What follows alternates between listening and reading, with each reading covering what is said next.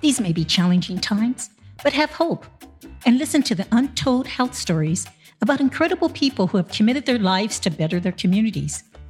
Diverse health activists, direct medical providers, community organizers that are helping our communities to get healthier and stronger. Stories of local heroes during the pandemic and even before that proves over and over again that people can come together during times of need and make the world a better place. Stories you would never hear of, except at Healthcare Untold, hosted by Barbara Ann Garcia. Uh, welcome to Healthcare Untold, uh, Dr. Lee. Thank you for having me, Barbara.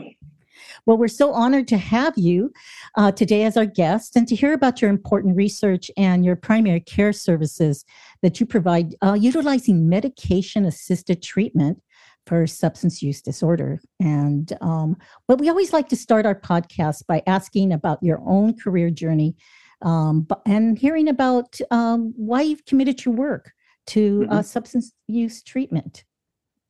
Great. Well, thanks for having me. Uh, again, my name's Josh Lee. I'm in uh, New York City at NYU Grossman School of Medicine. Uh, been there a long time. I'm an academic uh, researcher, uh, physician, and medical provider in the public hospital system in New York City. I work um, at Bellevue Hospital, seeing patients, doing primarily addiction medicine.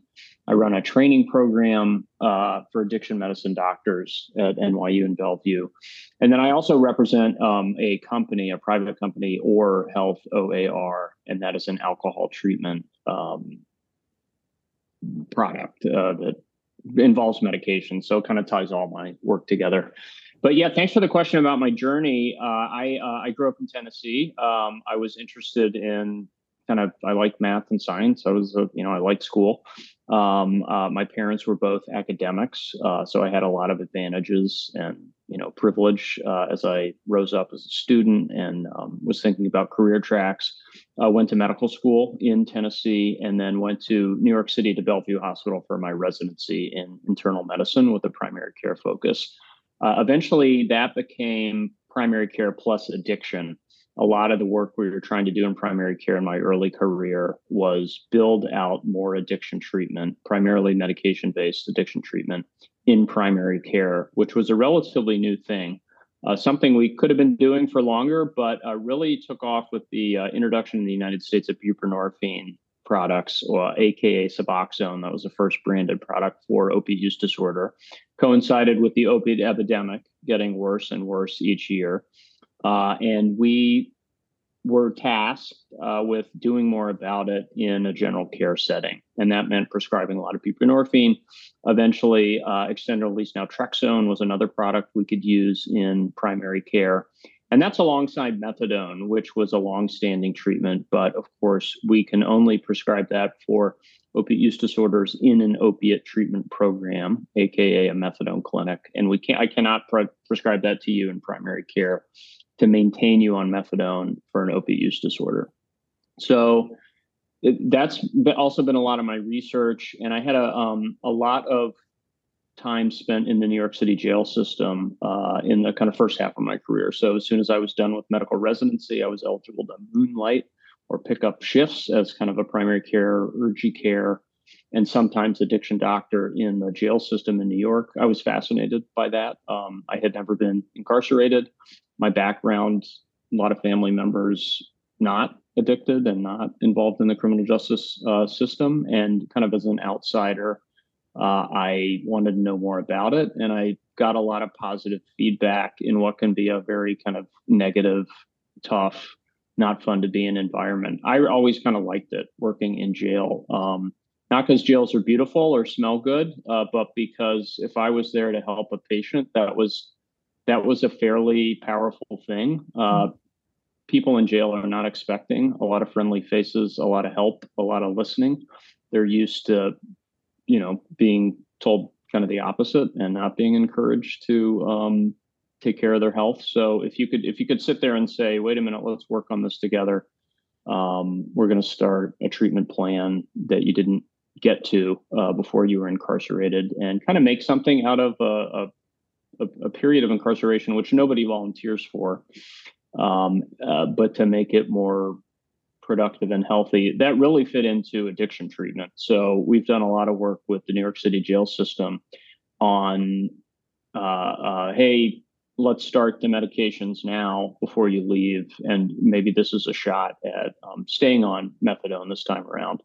Uh, uh starting a new uh, newer medication like uh, buprenorphine, and then come see me at Bellevue. Like that's that's where I'm otherwise practicing. So now you can be our patient at Bellevue, and we'll try and keep you on this. And uh, obviously, we're trying to avoid people going back to heroin and now fentanyl slash heroin use, um, trying to prevent overdoses, but really trying to to make something out of um, say a, a jail sentence or a detention period that could otherwise be you know wasted time counterproductive time. And there's so much kind of negative effects of incarceration.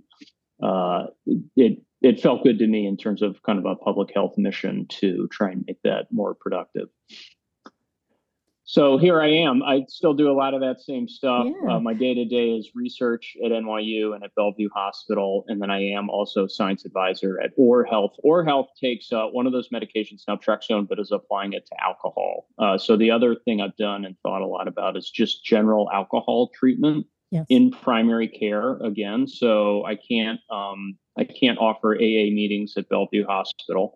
And uh, I don't run a licensed specialty treatment program like a drug and alcohol rehab, which is usually staffed with a lot of counselors and patient navigators and peers, and then may or may not have psychiatrists and other physicians.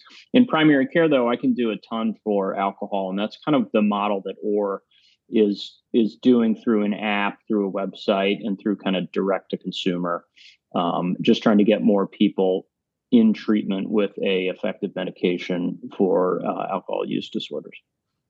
Well, I want to thank you personally for your commitment to the populations that you're serving, particularly in jail. And um, you know, it's it's uh, it's really a good time for us in terms of new medications available for people uh, mm-hmm. for substance use disorders. And uh, for many many years, uh, those medications were not available, and a methadone, as we know, was one of the most controlled uh, medications, and primary care cannot uh, even provided for mm-hmm. individuals mm-hmm. with uh, heroin addiction and other opioids.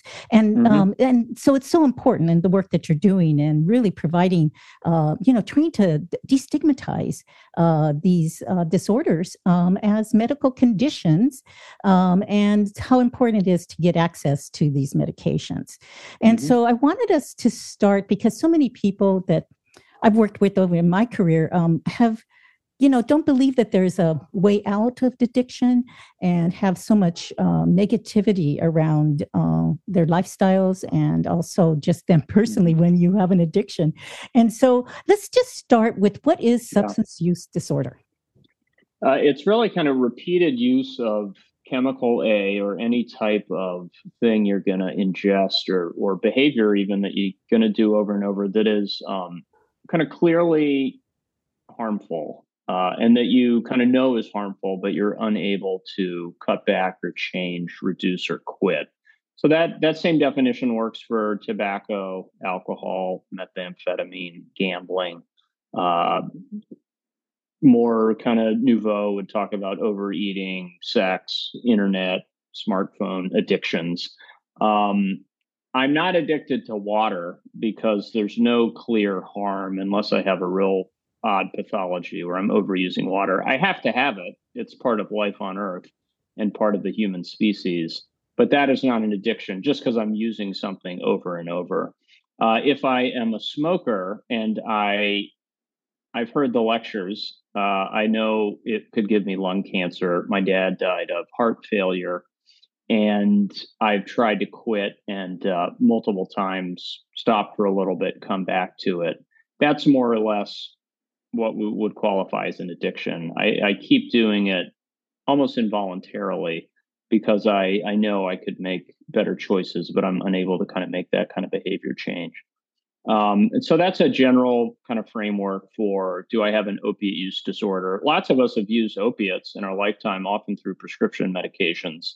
And we um, we all can have opiate effects, such as uh, I felt a little loopy doopy. Um, I, uh, I, I took it for a week after my surgery and had a building tolerance. Um, after I had been on it for a broken hip, I had withdrawal. Like I, I, I felt like I had the flu and had some diarrhea when I was coming off it. Just feeling the effects of a drug or using it for a time when it's, uh, again, in this example, prescribed medically, that does not meet the criteria for for addiction. Um, and when people use, say, alcohol socially, a, a legal drug uh, that um, is one of the most commonly used, or now we could talk about legal cannabis. Um, it can be, it, you might want to do a little bit more digging and interviewing to come up with if you meet criteria for a, a use disorder. Um, most of the time, though, there's not a lot of healthy benefits to cigarette smoking, cocaine use, uh, heroin and fentanyl uh, use, um, and it, it's not the same. It, it's not as if just use of something that's bad uh, creates an addiction, but um, oftentimes kind of regular use of a of a subject that's really just you know something that's purely toxic like cigarette smoke um, even though you could say there's some benefit for people uh, to be on nicotine. Uh, that that often kind of can qualify as a as a as an addiction, just kind of repeated use of something that's clearly kind of harmful and, and you know it is. Um, but that's that's where we're at with with addiction mm-hmm. science and how we kind of screen for this and um, and then ultimately diagnose it and treat it in a healthcare setting. Um, you need to meet certain criteria, but it, it generally sums up as you keep doing something that is harming you, um, and it involves in the in the case of substance use, putting in some chemical or substance uh, into your body. Yeah.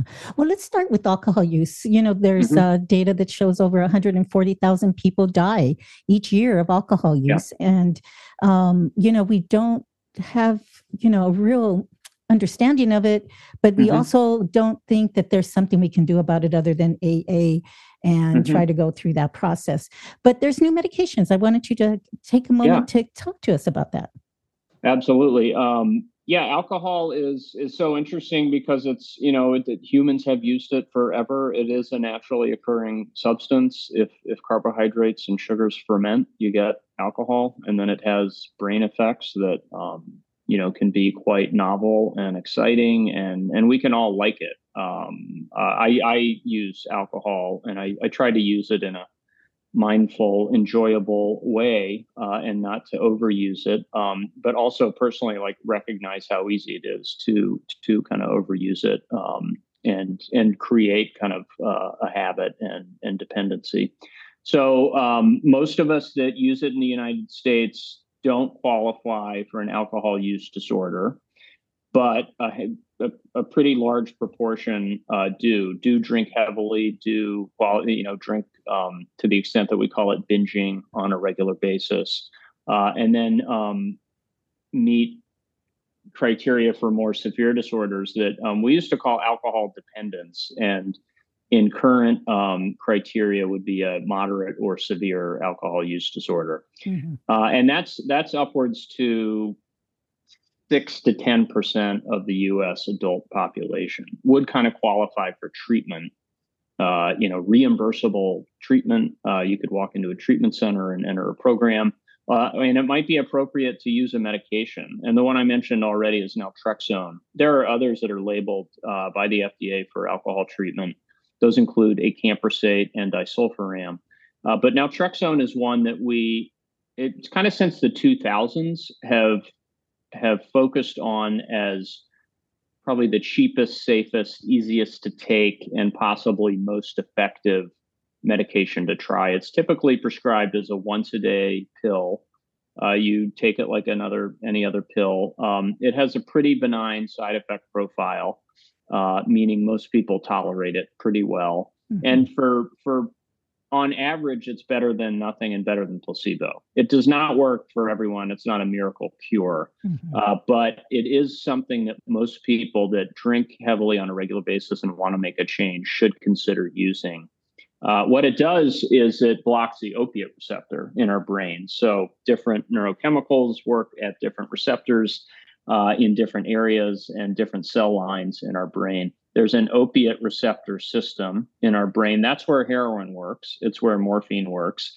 Um, and that helps reduce uh, pain and kind of the sensation of pain in our brain. It also creates euphoria, getting high, uh, and then ultimately shuts down parts of our brain that help us breathe, and that's an opiate overdose. Mm-hmm. That's all kind of happening in our brain. Opiates don't like stop your lungs from working; they stop your brain from telling your lungs to work. Mm-hmm. Um, and if we stop, if we block uh, certain types of the opiate receptors, we can stop the immediate effects of morphine or heroin uh, or fentanyl. And that's one reason we use naltrexone you know, for opiate treatment.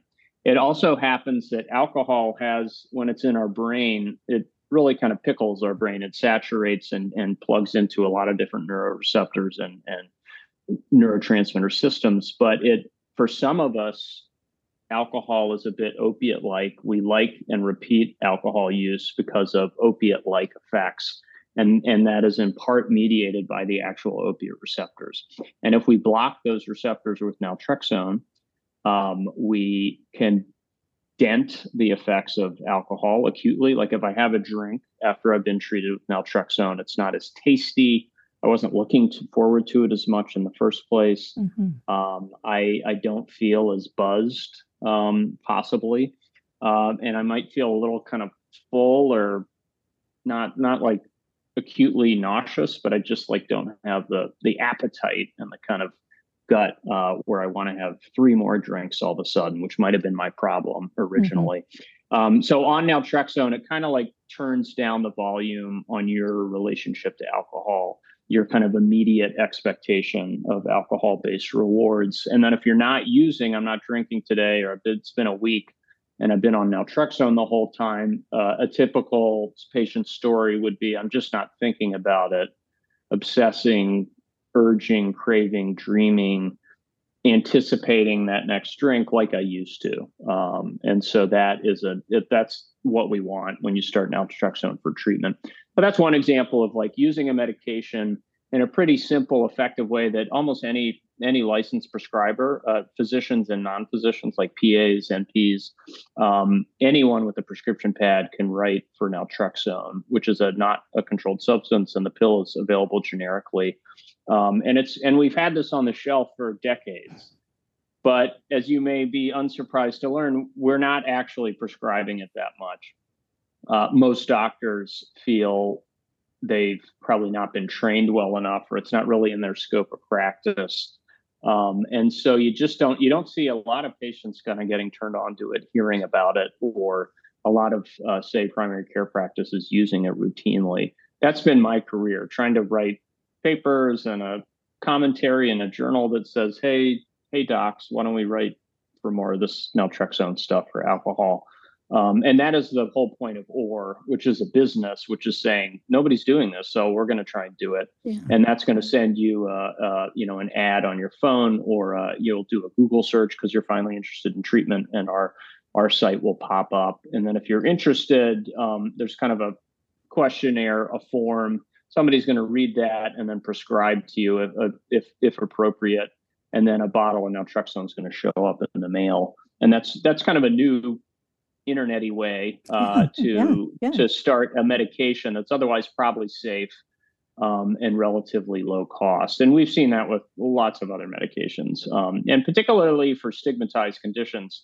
You know, the ones you're all familiar with from the ads you get are like erectile dysfunction. I get I'm I'm 50 52 so i get that one a lot. Um, hair loss uh, another one for guys my age um, and the like and those are conditions that like people just aren't always comfortable talking to a doc about. Right, um, right. it's it's 10th on the list uh, although it, for me it's number one but first i got to talk about my hypertension diabetes and i got to get a colonoscopy. That's what your doctor wants to talk about. Right. Um, but for me like uh, it's I really would like to talk about ED, but I never bring it up. Um, and so the, this this kind of new form of direct to consumer um, medical treatment um, is is the space that Oar is in, and trying to do it for alcohol with naltrexone. Well, that's really great because I do think that um, people are have a lot of shame around it, right? And, for sure. And not so that's the patient view, but then the provider view, which you're trying to work on, is really Um, and I've worked with a lot of primary care physicians that when you try to open that door of addiction or mental yep. health, they don't feel like they have the tools, the toolbox for it. Yeah. And uh, and there are, and there there are plenty of tools for that. So yeah. it is such important work that you're doing and trying to engage our primary care system to you know expand their service, particularly yeah. around the needs of their patients who um, I'm sure. sure. are suffering in front of them, and they don't uh, really explore that as much. Yeah, and you mentioned the all the the number of deaths per year attributed to alcohol, um, and you know it's in some sense it's probably many fold larger than that. Right. Alcohol and of course cigarettes um, are two you know in addition to opiates those are kind of like the big three addictions that we think about a lot and have medications that we can treat those contribute to a ton of cancer and cardiovascular deaths as a primary care doctor i was kind of raised to like let's prevent cancer and let's prevent cardiovascular events. So we're going to treat diabetes, hypertension. Smoking definitely was part of that conversation. Um, but let's think about more like overweight and weight reduction, getting people to exercise, getting them to eat better, and then getting them on all the different meds for cholesterol, diabetes, and hypertension. And then get a lot of cancer screening, mammography, colonoscopy, uh, and the like. That that was kind of what my career was supposed to be as a primary care doc.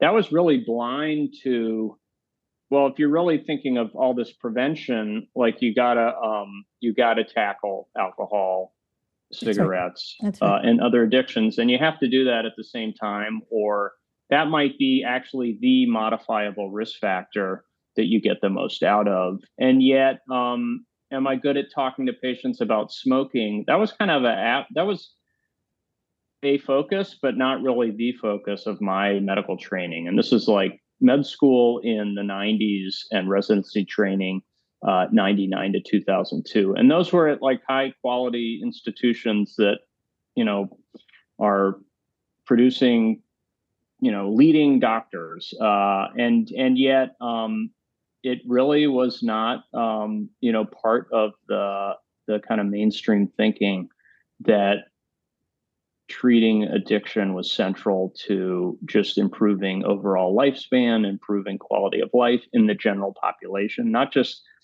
the homeless guy who we see in the ER all the time and clearly has an alcohol problem.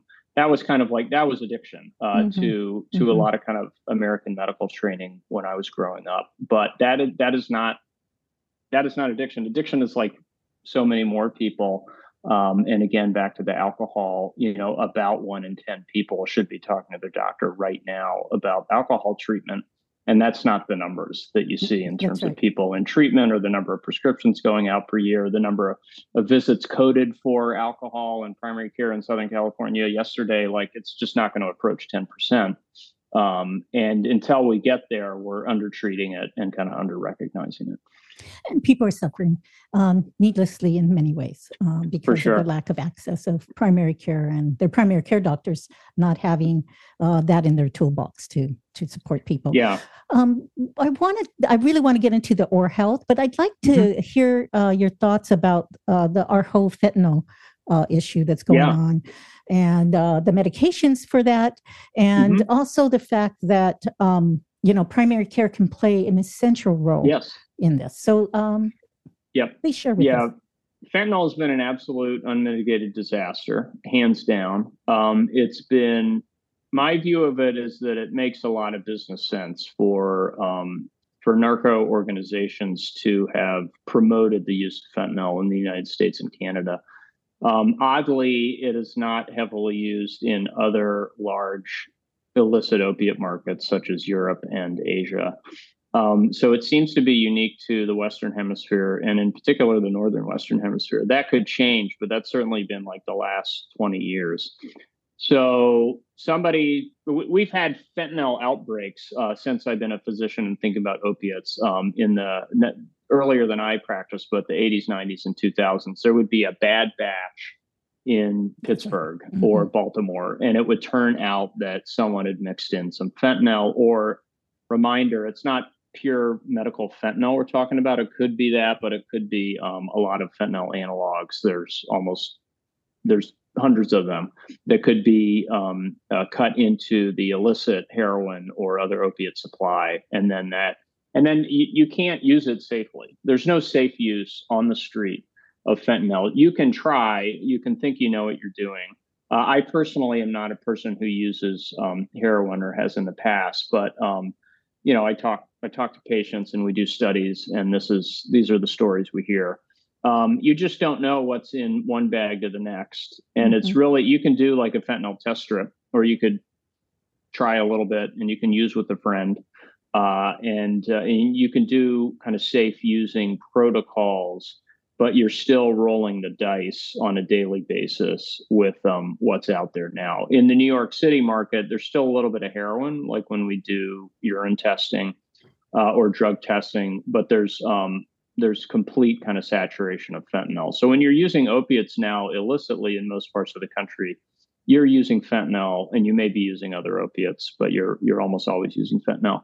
It's just too powerful a drug. In toxicology, the separation between the dose I want to feel good or get high or not be sick is way too close. It's just below the dose that's going to kill me because it's so powerful. I'll just take too much and I'll stop breathing, and that's a that's an opiate overdose. So it's a terrible drug.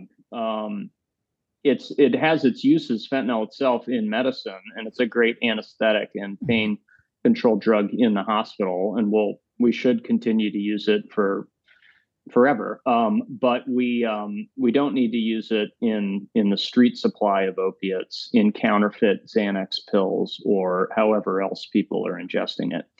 Um, putting the toothpaste back in the tube right. is next to right. impossible until like we really have like a peace conference with the cartel.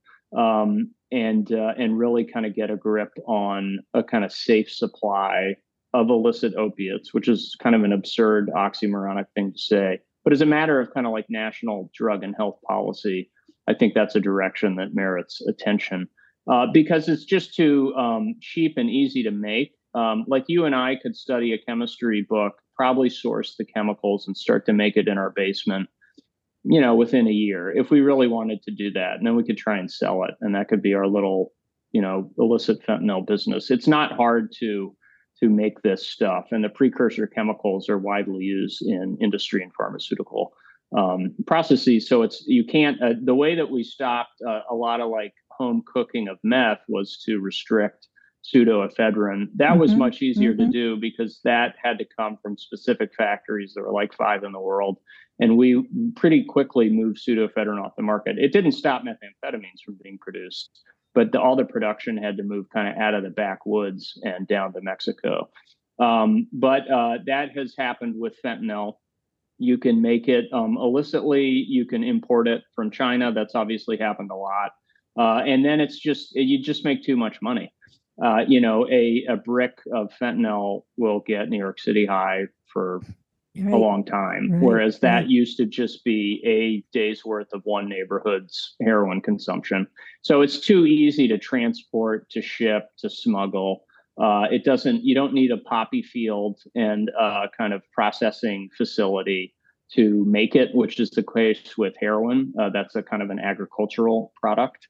Um, no, you don't need any of that um, with fentanyl. So, like, why why wouldn't why wouldn't a drug trafficking organization you know try and sell you fentanyl they're just going to make that much more money which is which is the whole point.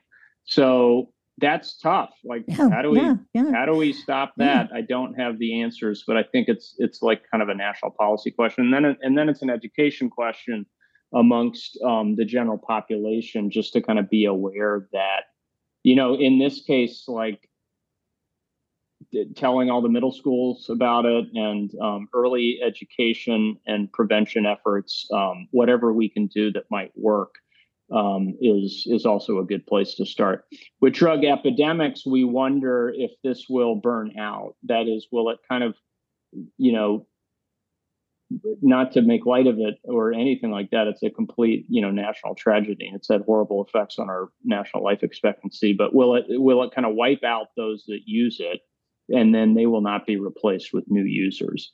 Um, that may that may still happen, and um, that would be a way for it to go away. That is, it still is profitable to sell it, but nobody wants to buy it anymore because they've realized that it's um, that it's going to kill them, and that's not why they're trying to use drugs in the first place. And you'd think that the drug uh, cartels would know that they don't want their users to die, right? Because that yeah, I, you know, it's it's short term uh, because you are going to start killing your customers, but that probably clicks with those types of organizations. They're not long term Fortune 500 strategy based businesses um, and it's more about the here and now and the yeah. cash flow and that um, it would make sense then that they don't really care you know like yeah. obviously they're they're selling fentanyl and heroin to begin with and methamphetamines et cetera so you know the, the health of the customer is not first and foremost um, on their mind but you're you're absolutely right and that's that's that is one pathway in which this might get better.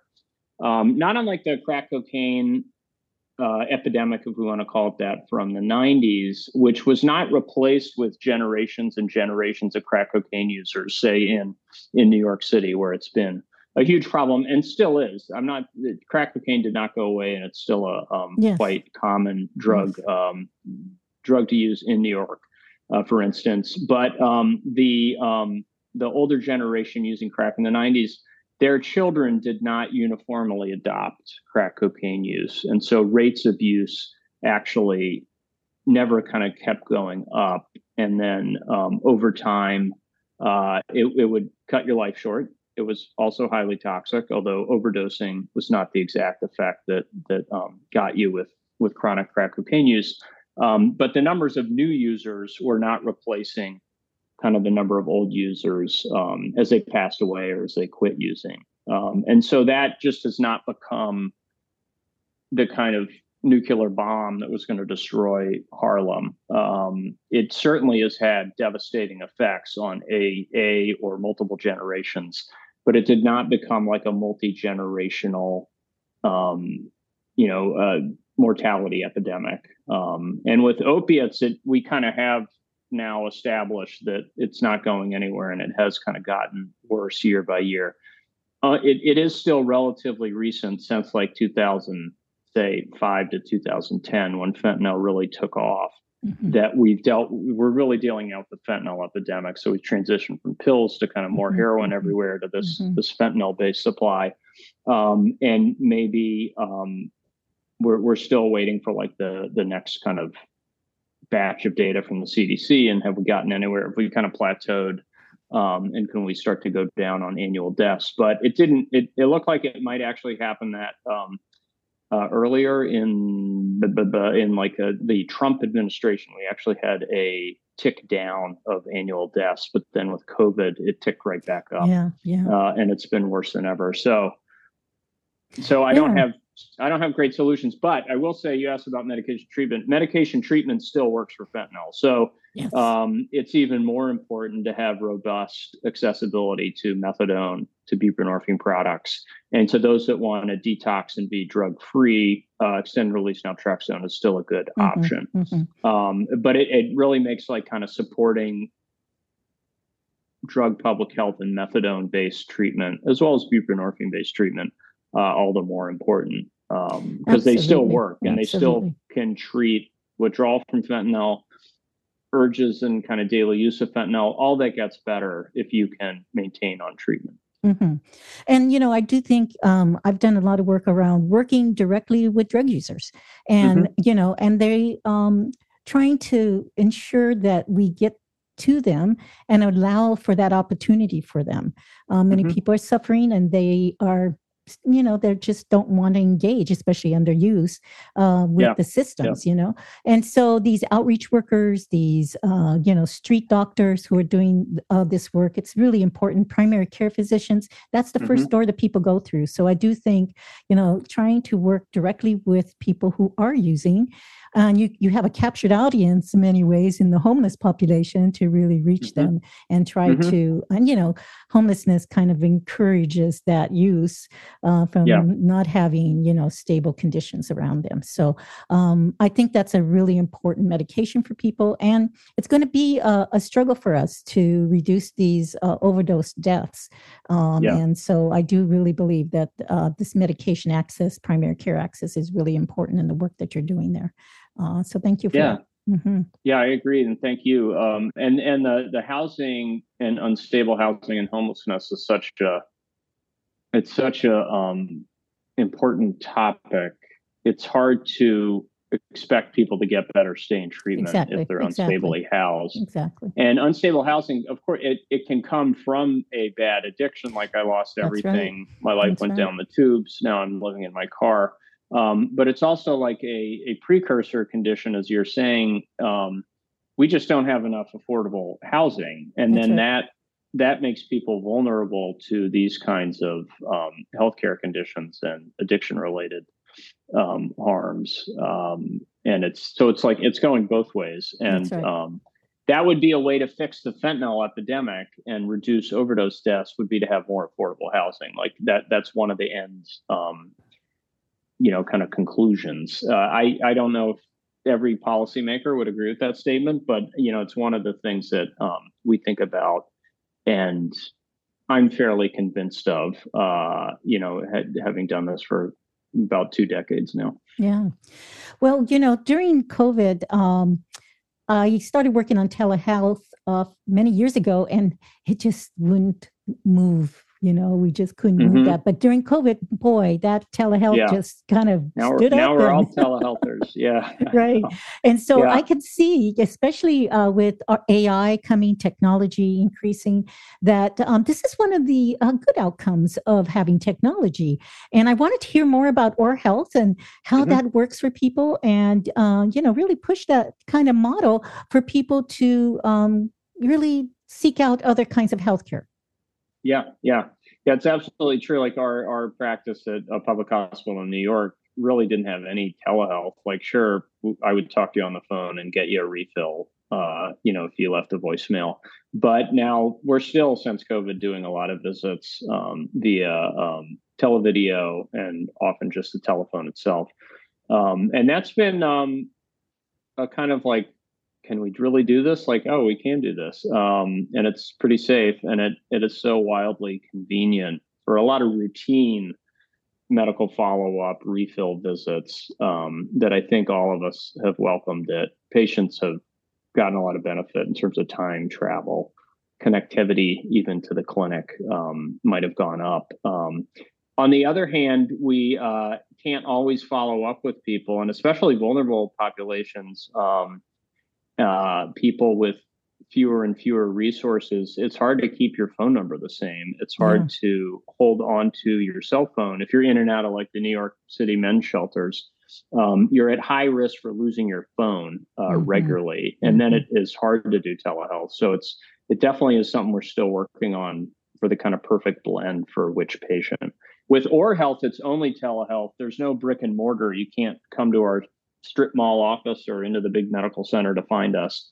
Um, we are just trying to keep it really kind of lean and um, efficient in that we we think it's safe to do this and um, and we think it's really effective. So just to say, hey, what we want to help you. There's a lot of things you can do to help yourself, including like 12 step and AA resources in your community, including brick and mortar, find a doctor, find a social worker, you know, talk to a counselor, join a program near you, talk to your family doctor, whatever it is.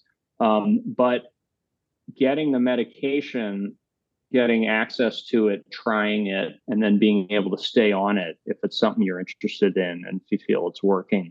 Um, that might, you know, in opiate treatment, that might be like 95% of the battle. Like get you access to methadone and then make it as possible as possible to stay on it. Right. Um, with alcohol treatment, the same logic applies. So if we can get it to you in, in the mail within a couple days and save you the um, startup cost of trying to get to see a physician, if you even have a regular physician, um, you know, and good luck going to urgent care or the emergency room if you don't have regular medical care and walking out with a prescription for this medication. It just generally is not going to happen. Um, we can we can help with that, and um, and I don't have like randomized control data to show you, uh, but um, it, it's been a viable business in the sense that people are interested.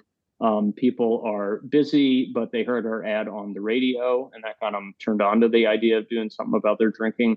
Um, disproportionate to the statistics for drinking, well, a lot of our customers are women, um, and so it might this kind of product might click with um, reproductive age women who are raising kids and running around and balancing family and career and and are drinking too much and that mm-hmm. is a trend that is highly mm-hmm. worrisome in terms mm-hmm. of like deaths related to alcohol and reproductive age women liver transplants kind of end mm-hmm. stage alcohol uh, for otherwise healthy women that just especially during covid um, really started drinking more and didn't realize or realized too late that that, that, that was a huge threat to their health um, but happily that's been a, that's been a pretty strong customer base for or um, and we were you know we're thrilled to be able to possibly be part of a solution to to one of the more worrying trends in alcohol use um, recently. And so um, people um, get online with you. Is that mm-hmm. the way they start? And yeah, through the website the Oar through the app. And there's a intake questionnaire. We we want to prescribe safely. You cannot be on opiates. Um, but that's really one of the only medical mm-hmm. contraindications, like chronic pain or opiate treatment on on morphine or I'm on uh, methadone for opiate treatment, you do not want to take naltrexone if you're on an opiate because it's a blocker yeah. and could cause could cause um, acutely unpleasant effects of opiate withdrawal. Mm-hmm. Um, but otherwise, most of us that are walking around um, are not acutely ill and have a drinking problem are going to qualify. And a pretty simple telehealth questionnaire about your health, much like you would fill out before you walk into the doctor's office, is going to give us the information we need. Um, we verify your identity because this is a prescription. Um, and then we um, uh, are going to ask for payment. So, this is in our model, it's not reimbursed through your insurance, mm-hmm. it's not a reimbursable uh, visit um, that we're going to talk to your insurance about. So, um, it would be a a out of pocket expense the mm-hmm. whole episode. Mm-hmm. Um, but the uh, the fees we think are reasonable um, and could compare to whatever else it's going to take you to like drive and see a doctor and yada yada. So we think it. Yeah, we think it comes in at a pretty reasonable per month cost, and that also covers the cost of the medication. And then you yeah. get the medication, uh, and that's going to come from a mail order pharmacy, um, which most people are not going to be shocked or or find hard to use. Uh, and then we are, going to ping you kind of through the app and encourage you and try and get feedback and kind of boost your motivation. You know, mm-hmm. to try it for a while, probably three or four months is a typical adequate trial of this medication. And if it's working, you probably want to stay on it for a year or longer. It may not be for the rest of your life, but it is something people can use kind of in maintenance fashion to get control and then keep control of their alcohol use. And that's really it. That is Oar Oar is kind of a a pretty simple app. It's not offering a lot of like live counseling or other treatment of your hep C and your sore right. foot. Like we're right. not trying to be a comprehensive medical provider and we're not offering um, live care.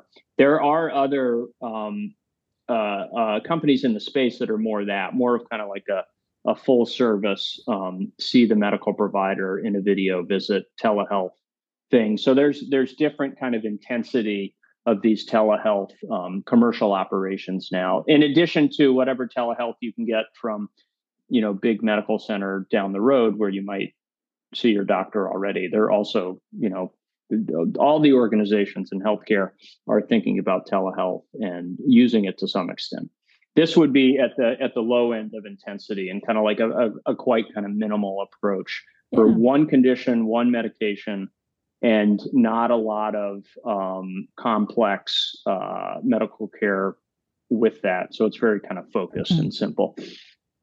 Well, I think this is a great example of the future of technology and health and mm-hmm. medication and access for people. Um, and so I, I really think it's a great model for, um, for and I think this is going to be multiple models that we're going to find yeah. in the future yeah. as we um, use technology and people are feeling, especially for a stigmatized issue as yeah. alcohol and uh, other drug uses. Um, you know, they're not, people are shy away from it. They think mm-hmm. legally mm-hmm. they're going to get in trouble.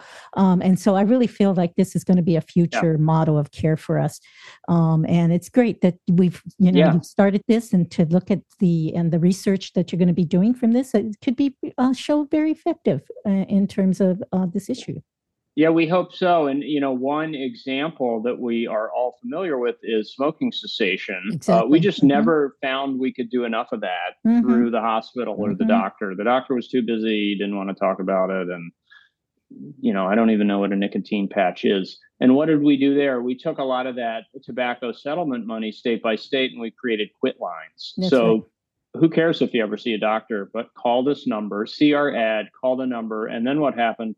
we put in the mail some nicotine replacement. And if you followed up with their counseling, that was great. But it was just a way to kind of get into people's dwelling uh, mm-hmm. a bunch of smoking cessation medications or nicotine replacement therapies. And that um, is that is a kind of parallel to what we're doing here with Oar, um, kind of not trying to replace the medical establishment, but kind of like just offer in an even more convenient kind of direct way um, these safe and kind of mailable therapies. They're going to help you with a condition that often people are reluctant, uh, unable, or have had bad experience bringing it up w- with the healthcare you know provider. Yeah, that's really great. Um, so, Josh, would you like to give us a couple more minutes of uh, any comments you'd like to make about the work? uh, about your work and your career journey. And um, we really want to thank you for being on our podcast today. Hey, thank you. Yeah, just always credit, you know, to the patients that I get to work with. Um, it's uh, it's again like it's it's been to me the the great kind of benefit of my career is just learning, talking, and hanging out with people that are not like me, that have had different lives, different upbringings, um, come from different parts of the world. Uh, you know, working in New York City, you're gonna you're gonna work with all sorts of uh, patients and backgrounds, and um, and to me, that's been the the greatest gift and what I love about you know my career in medicine. And then in addiction, in particular, uh, what I was saying kind of about the jail um, experience, just like being offer, just being able to say, hey, I got a I got a plan for that. Like that, I you know you you're using this that and the other and and you've never been successful or or had much of a um, shot at treatment like good i got some good news here mm-hmm. it's pretty simple uh, there's no guarantees but uh, you know we got some options here and we can kind of treat this like other medical conditions like you're probably used to having an infection getting antibiotics seeing the doctor like it is a medical model, but we can now apply that to your opiate use disorder, your alcohol use. Plus, we want to get you to stop smoking. Um, what do you think? You don't have to sign up for 90 meetings in 90 days. You don't have to go to rehab. Um, you don't you don't want to tell your family this week that you're getting treatment don't. Like well let's this is you and me um, working on this um, you know kind of patient provider. And that like is continually so fun like just to be able to connect with people you know again around a condition that they're not used to getting much help with or expecting a lot of positive feedback for. And then not not reading them the riot act where like well you have to go to sober boot camp and that's it. You better quit your job because you know you're going to be gone for nine months. And if you don't do it you're going to die you know? That, right. like i never mm-hmm. have to we don't get into that because i'm a primary care doctor. I'll, all i want you to do is come back and see me um, and and give it a shot. And then if it doesn't work we're going to work on kind of solution number two. Um, so that's that's kind of my summary message like there, there's the the treatments for opiates cigarettes and alcohol are simpler easier and more effective than you than you know uh, and access is not perfect, and the training of your medical provider may have been inadequate, but there is this does exist, and there are people like me working to kind of make it more uh, widespread and uh, kind of increase awareness and accessibility. The other thing I'd say, in, in defense of American medical education, we have gotten better, and there's more training That's of right. younger docs, nurses, right. PAs. Like the, the workforce as it yes as it as it develops over the next 20 years it, it is doing a lot more for this yes. and and sees it more of part of their uh, you know their their job than i think my generation Yeah, there's a lot more integration of those needs. Mm-hmm. Um, well, we are just honored to have Dr. Joshua Lee with us today and his commitment and his career to uh, helping those with addiction and providing treatment. And that is such great news, Dr. Lee. So thank you for your work and continue on. Thank you, Barbara. Wonderful to be here today. Healthcare Untold. Healthcare Untold